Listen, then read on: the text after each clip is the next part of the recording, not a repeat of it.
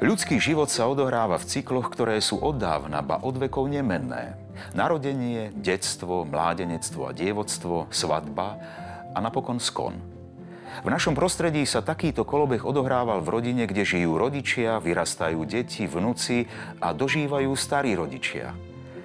Aby sa človeku ľahšie žilo, aby tieto zlomové okamihy a všedný deň rodina ľahšie zvládla a aby ich človek prekonával dôstojne, na to sa sformovali rituály, ktoré počiarkujú slávnostný, zábavný i smútočný akt.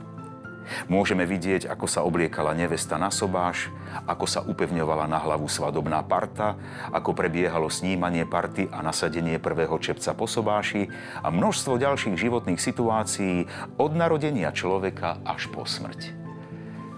Toto bola ukážka z dnešnej knihy dňa.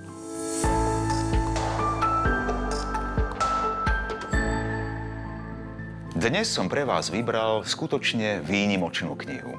Spája v sebe mnoho zaujímavých etnografických poznatkov o našej krajine a jej ľude a zároveň je doplnená o prekrásne fotografie autora Martina Habánka. Etnologička Katarína Nádaská je pre mňa zárukou kvality.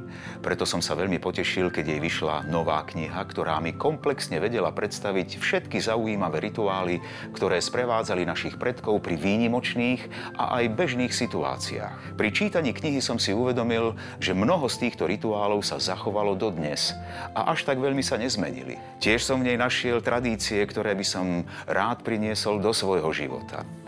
Myslím si, že tradície sú to, čo nás spája s kultúrou a dejinami. A nemali by sme na to zabudnúť.